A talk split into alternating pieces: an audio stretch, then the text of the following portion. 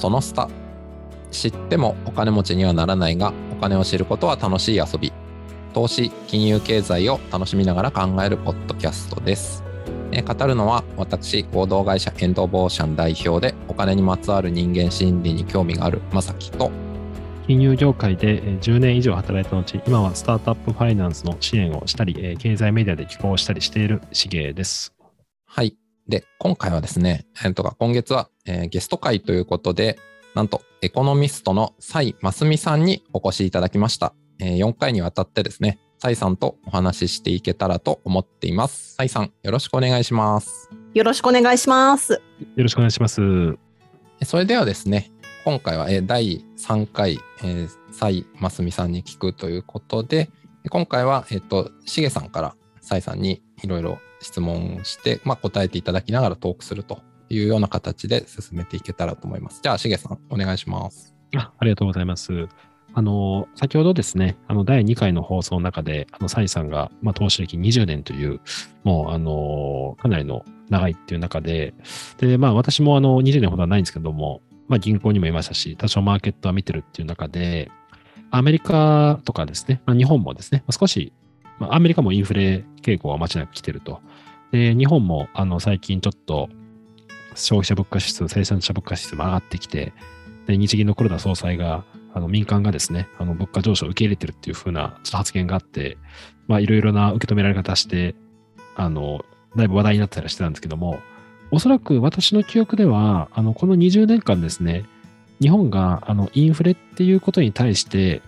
あの、まあ、少しネガティブに捉えたっていうケースはほぼなかったんじゃないかなと。むしろそのデフレっていうのがですね、ずっと長く続いてる中、まあ、2012、3年のアベノミクスっていうのもやっぱり2%のインフレ目指すみたいな。一方で実際ですね、まあ、今、あの、円安も進行してますしですね、あの、まあ、いろいろ物価上昇っていうのがあの消費者物価指数、生産者物価指数でも出てくる中、私自身もそこまであんまり経験がないと言いますか、なんか2007年ぐらいに一時だけなんか、あの、石油価格が上がって、クリーニング代の値段がえらい上がったっていう記憶はあるんですけども、それ以外あまりインフレがない中で、いわゆる日本人がなかなかインフレにどう対応するのか、もしくはそもそもこのインフレ的なものが基調として今後続きそうなのか、このあたりですね、結構、あの、いろんな人でご意見分かれるかなとは思うんですけども、なんか、蔡さんの、まあ、見通しとかですね、金利の動向とか、なんか気になっていることがもしあれば、まあ、ちょっと伺えればと思っています。そうですね、すごい、ね、予想なんで多分、いろんな人と私全然違うかもしれないんですけど、はい、多分、アメリカなり、経済成長が高いところっていうのは、物価上がってるだけじゃなくて、その、まあ、賃金も上がっているしで、それでまあ、インフレスパイラルみたいな、値段が上がってもそれについていけるだけの労働者の賃金も上がってるんで、もうさらに値上げも許容してっていうことで、値上げスパイラルになってきてるっていうのが、まあ、アメリカだったりとか、ヨーロッパだったりとか、一部の新興国で起きているので、多分そういう国では、急激に進んではいるものの、まあ、そのスピードがどうなるかわかんないんですけど、緩やかに、まあ、インフレは続いていくだろうな、全然っていうのがあって、一方で、日本の場合は、これはこう、マクロ経済学者の方にね、ちょっと聞いてもらわないとってところなんですけど、私ね、この20年間の日本企業って、値上げってできてたのかな？値上げっていうか、その仕入れ価格とか、そのコストが上がった場合、ちゃんと商品販売価格に転嫁できてたのかなって見てみると、まあ、日銀の日銀単価っていうのを見たらわかるんですけど、全くできてないんですよね、この20年間。で、最近やっと値上げしますってのがちょっと出てきて、うんうんうん少しなんかトーンが変わってきてるかもしれないけど別に値上げが悪っていうよりも値上げもするけど私たちのお給料も上げるよっていうのが起きてほしいのが、まあ政府だったり日本銀行の狙いじゃないですか。だけどその値上げをきっかけに賃金も上げていこうっていう機運が高まるかと思いきやまあ、値上げは起きてるけれども、賃金は上がってない。賃金の上昇率見てみると、先進国とか OECD 諸国で見ても、まあ、かなり低いんですよね。うん、で、なんだろうな、海外のメディアとか、フィナンシャルタイムズとかでエコノミスト見ても、こう、日本だけ、日本はまだまだ全然インフレマシですよと。だって賃金上がんないもんっていうのがすごい指摘されてるんで、まあ何が言いたかったかっていうと、まあアメリカだったりとか一部の経済成長してるところっていうのはまだまだインフレ続くかもしれないんですけど、日本はインフレ続いていったとしても、まあそのスピードは他の比べ国に比べるとかなり緩やかなんじゃないかなっていうぐらいですかね。そうですよね。だから、この10年を振り返っても、消費税が5%から8%に上がって、8%から10%に上がって、まあ、あのね、消費税増えてるんですけど、8%から10%ってほぼニュースにならなかったというか、みんな、全然。そんなもんだってね、なんか5%から8%はさすがになんか値段上がったっていう感じがしましたけど、8%から10%の頃は、まあ、そんなにまあもう消費者ももちろん嬉しくないですけど、まあ受け入れてたっていうところもあって、で、最近もやっぱり、あれ、まあね、上がってるとはいえ、まあ、誰も嬉しくないですけど、まあ本当に緩やかな感じなので、まあそんないわゆる、いわゆるそのインフレでアメリカがね、その、なんか前年比8%みたいな感じに比べればもう全然かわいいと言いますか。全然ですよ。全然ですし、なんか黒な日銀総裁が、すごい週刊誌とかいろんな ツイッター上でもすごい叩かれてましたけど、その値上げ許容度指数みたいなのがありますけど、はい、まあ確かにあれ見ると、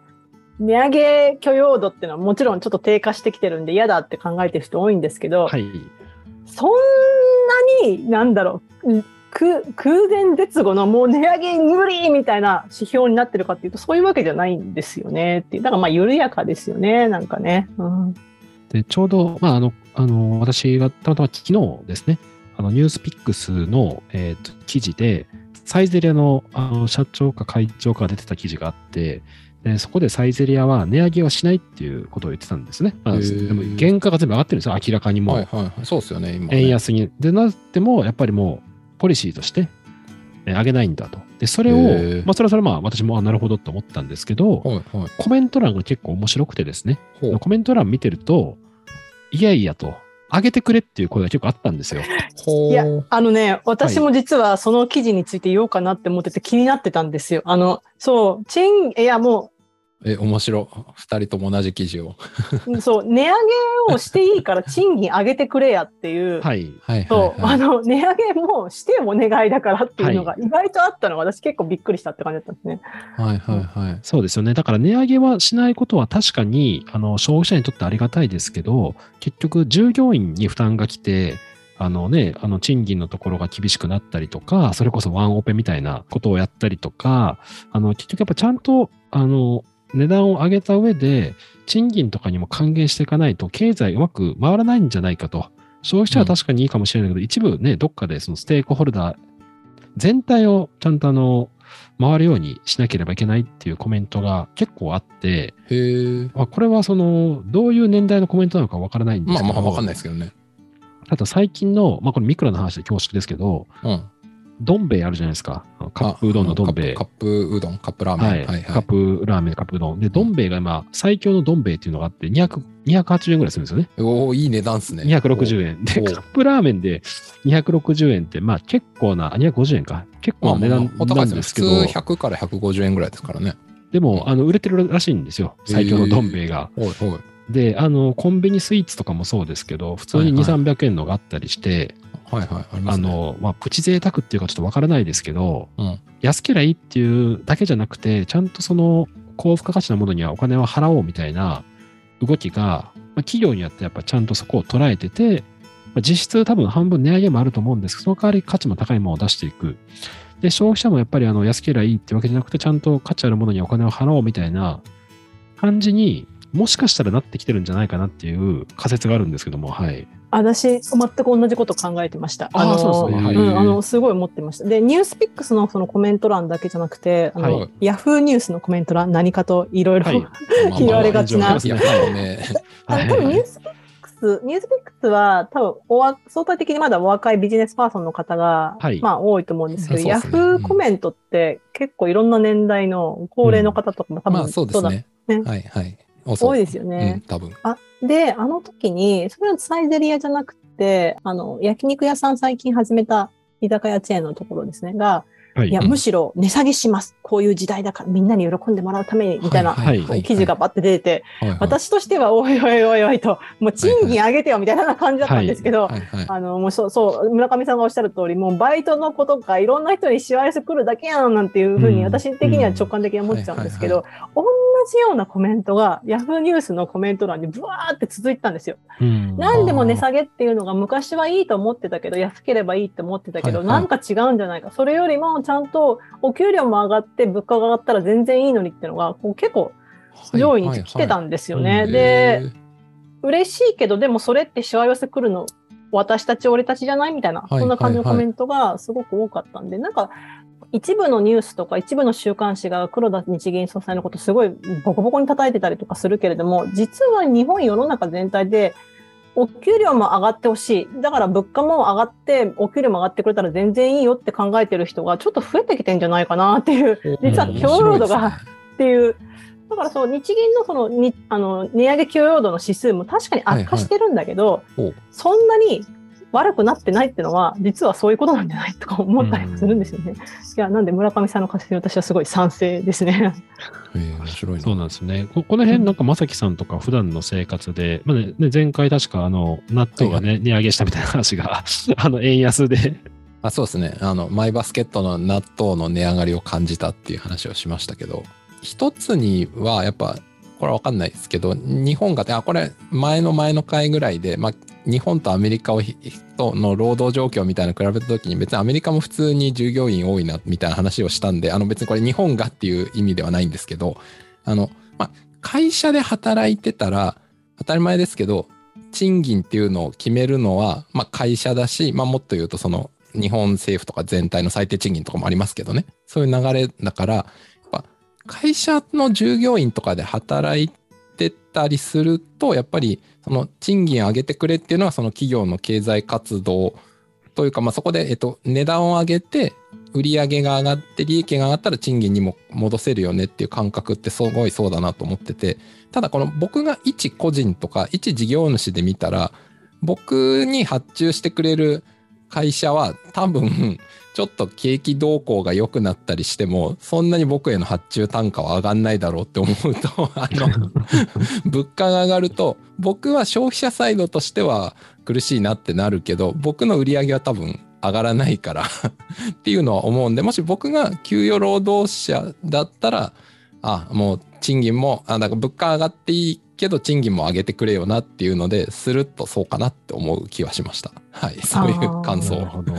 その一回決まったフィーってそうそうガラッと変わるってそうなんですよなかなかね。あの物価が2%上がったから僕への発注価格も2%上げてくださいとか 言いにくい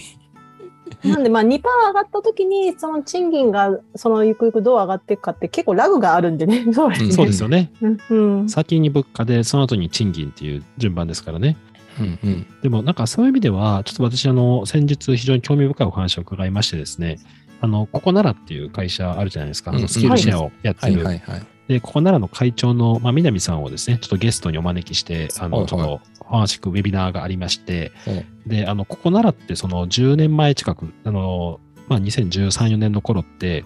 一律500円だったんですよね、スキルシェアのサービスが。で、今見ていただくと、まあ、いろんな占いとか似顔絵とか、まあ、声優のサービスがたくさんいろんなスキルシェアがあるんですけども、はいはい500円、ワンコイン500円ではないんですよね。うん値段上がってると。上がってますで、よね当そうですね。うんで当時数千円の普通にありますよねうん。まああれも全然ありますありますはい。で、当時、あの、全、全スキルシェアが500円だったんですよ。ワンコイン500円と。で、なんでまず500円かって言ったときに、EC の場合は物の価値なので、やはりその CD とか本とか価値がわかるので、値値付けがまあ変わらないじゃないですか。本屋で売るのか、うんうんネットで買うのかの違い。はいはいはいただ、スキルの場合は、あの、物理的なものがないんで、値付けが極めて難しいと。で、いいか悪いかも判断できない。うん消費者が判断できないと。はいなので、一律500円にするんですと。ただ、どっかのタイミングで、あの、そのスキルシェアの、スキルの価値が分かるタイミングが来るんですと。うんこれ何かっていうと、レビューが増えた時なんですね。あこのレビューが増えれば、えーこれは価値があるんだっていうことが、初めての人も分かってくると。で、コメント入ると。うんうんすると、えっ、と、値上げができるはずだという仮説を南さん持ってたらしいんですよね。はいはいで、そういうことを、あの、投資家の方にお話しするとですね、あの、結構受け入れられなかった。なぜかというと、値段が上がって、需要が増えるっていうのは、人類史上ないですと。そんなものは、みたいな。まあ、しげさんとかも前説明してくださったし、あのね、サイさんの本にも書いてあるけど、需要と供給の原理的に言うとそんなわけねえだろ。そんなわけないことですよねだから、ワンコイン500円とやってしまってるのを、値段上げるのって極めて難しいですよねっていうふうにはいはい。言われて、結構投資家からも、あの、まあ、投資家によっては結構厳しいあの、はいはい判断をされてたという中で、南さんは確信めいたものがあったらしくて結局スキルシェアっていうのはマッチングですと、メルカリと一緒のマッチング。ただ、えーそもそも需要と供給たくさんないとマッチングされません。さらにスキルシェアの場合は、サービスの価値がわからないんで、需要者がなかなかマッチングできない。ただ、500円ならばわかるし、やっていける。ただ、ちゃんとレビューが溜まってきて、これ価値あるんだなっていう時に、本来5000円とか1万円の価値あるスキルシェアっていうのをもともと500円でやってただけですと。だからそれが5000円とか1万円になったっていうのは値上がりしたっていうわけじゃなくて、むしろ正当な価値に行ったんですと。それが流通量が増えたことによってそこに達成したから、あの、値上げするっていうのは全然大丈夫だと思ってたっていうふうに考えてて、ああ、まさに情報の非対称性が埋まったからこそってことなんですね。おっしゃる通りですね。情報の非対称性があるタイミングでは、特にサービスの場合って本当にいいか悪いかちょっとわからない。でもこれだけレビューで星5ばっかりついてて、みんな似顔絵絶賛してるってなった時に、あ、これやっぱり価値はあるわ。これやっぱり1万円の払う価値あるよねっていうふうになってくる。でそこまでやっぱり持っていって初めてマーケットが、まあできたっていうことをおっしゃってて、あうん確かにその、我々の価値っていう時に、本当にあの、安ければいいってわけじゃなくて、自分としてこれどう感じるのか。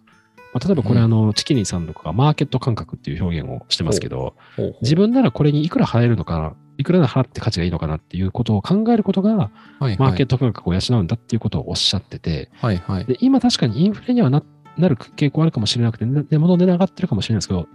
興味深かったのがサイゼリアの例で言うと、ほあの、ミラノ風ドリア、う。うん。500円でもいいわみたいな人はやっぱいらっしゃると。あれ300円台で出す必要ないですよ、ね。あれは安すぎでしょみたいな。安すぎる。はいはいうんむしろ500円の方が気持ちよく食べれますよ、こっちもみたいな。はあ、なるほど。で、これ多分おそらく今の文脈で言うと ESG っていう社会的な文脈の中でですね、なるほど。つまり従業員とか会社とかを搾取して300円でミラノ風ドリアを食べてる自分がちょっと嫌だっていうことですね。そうですね。まあちょっとそれをどういうのかわからないですけど、ただその、本当にこれって300円以上の価値あるよねと思っとと。で、それがちゃんとステークホルダー全体に回る形と価値提供っていうところが、あの消費者としても、あの、気持ちよく払えるっていう人も、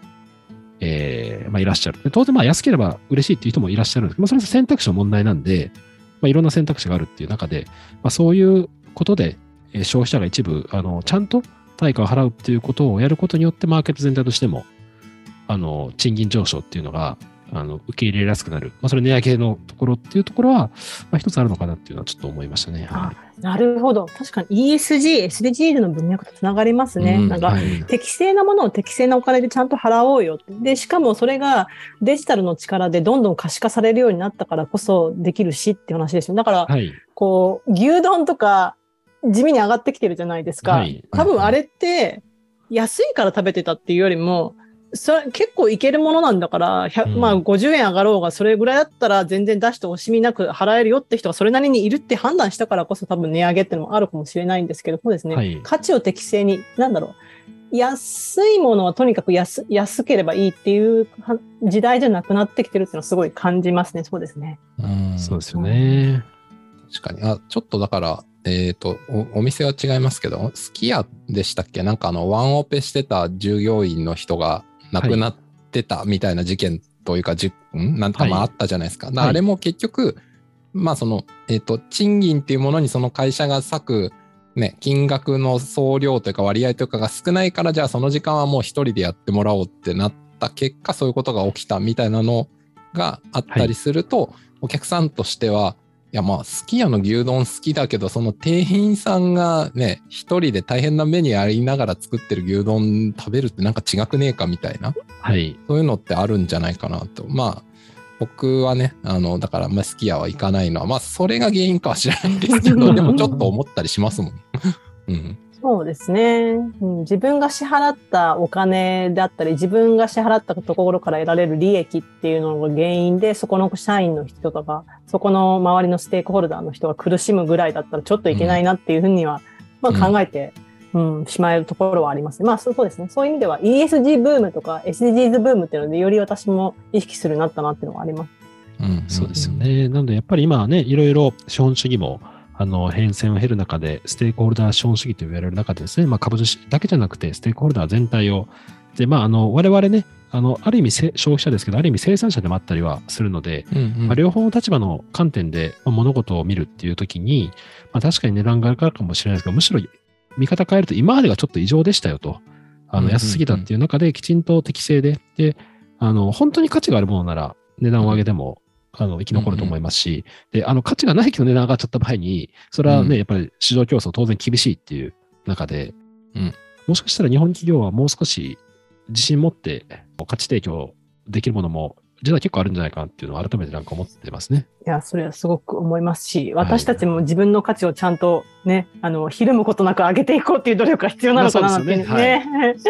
そうなんで、値切ってきた私、あ、じゃあもういいですって言うようには頑張ってしてますけどね。ああ、そのお仕事の発注というか、受注というか、まあそれを受けるときにってことですね。そうですね。なんで、私自身もあんま値切りっていうのは絶対しないぞって決めてやってるけど、まあね、頑張れるだけ頑張りたいなっていうところですね。うんいや、まずね、まずはここから、あの、物価じゃなく、いや、えっ、ー、と、賃金というか、まあまあ、売上というか、適切なものに適切な価格を払うっていうのを、まずここから始めるぞ、みたいな、うん、そういうとこですよね。そうなんですよね。だから、お客様は神様っていう言葉は確かにね、あの、普及してるんですけども、全お客様に対応しちゃうと、本当にあの、届けるべき顧客に価値を届けられずに、いや、本当そう。あの、本末転倒になるリスクっていうのは、ちょっと感じてるんですよね。うんうん、はい。いやー、なるほど。いや、あの、しげさんの質問からすごい面白い方向というか、学びの深い方向に、はい、話が進んでいき、すごい面白かったです。はい。はい、じゃあ、あの、今回第3回はこの辺りで終わろうと思います。それではお聞きいただきましてありがとうございました。ありがとうございました。ありがとうございました。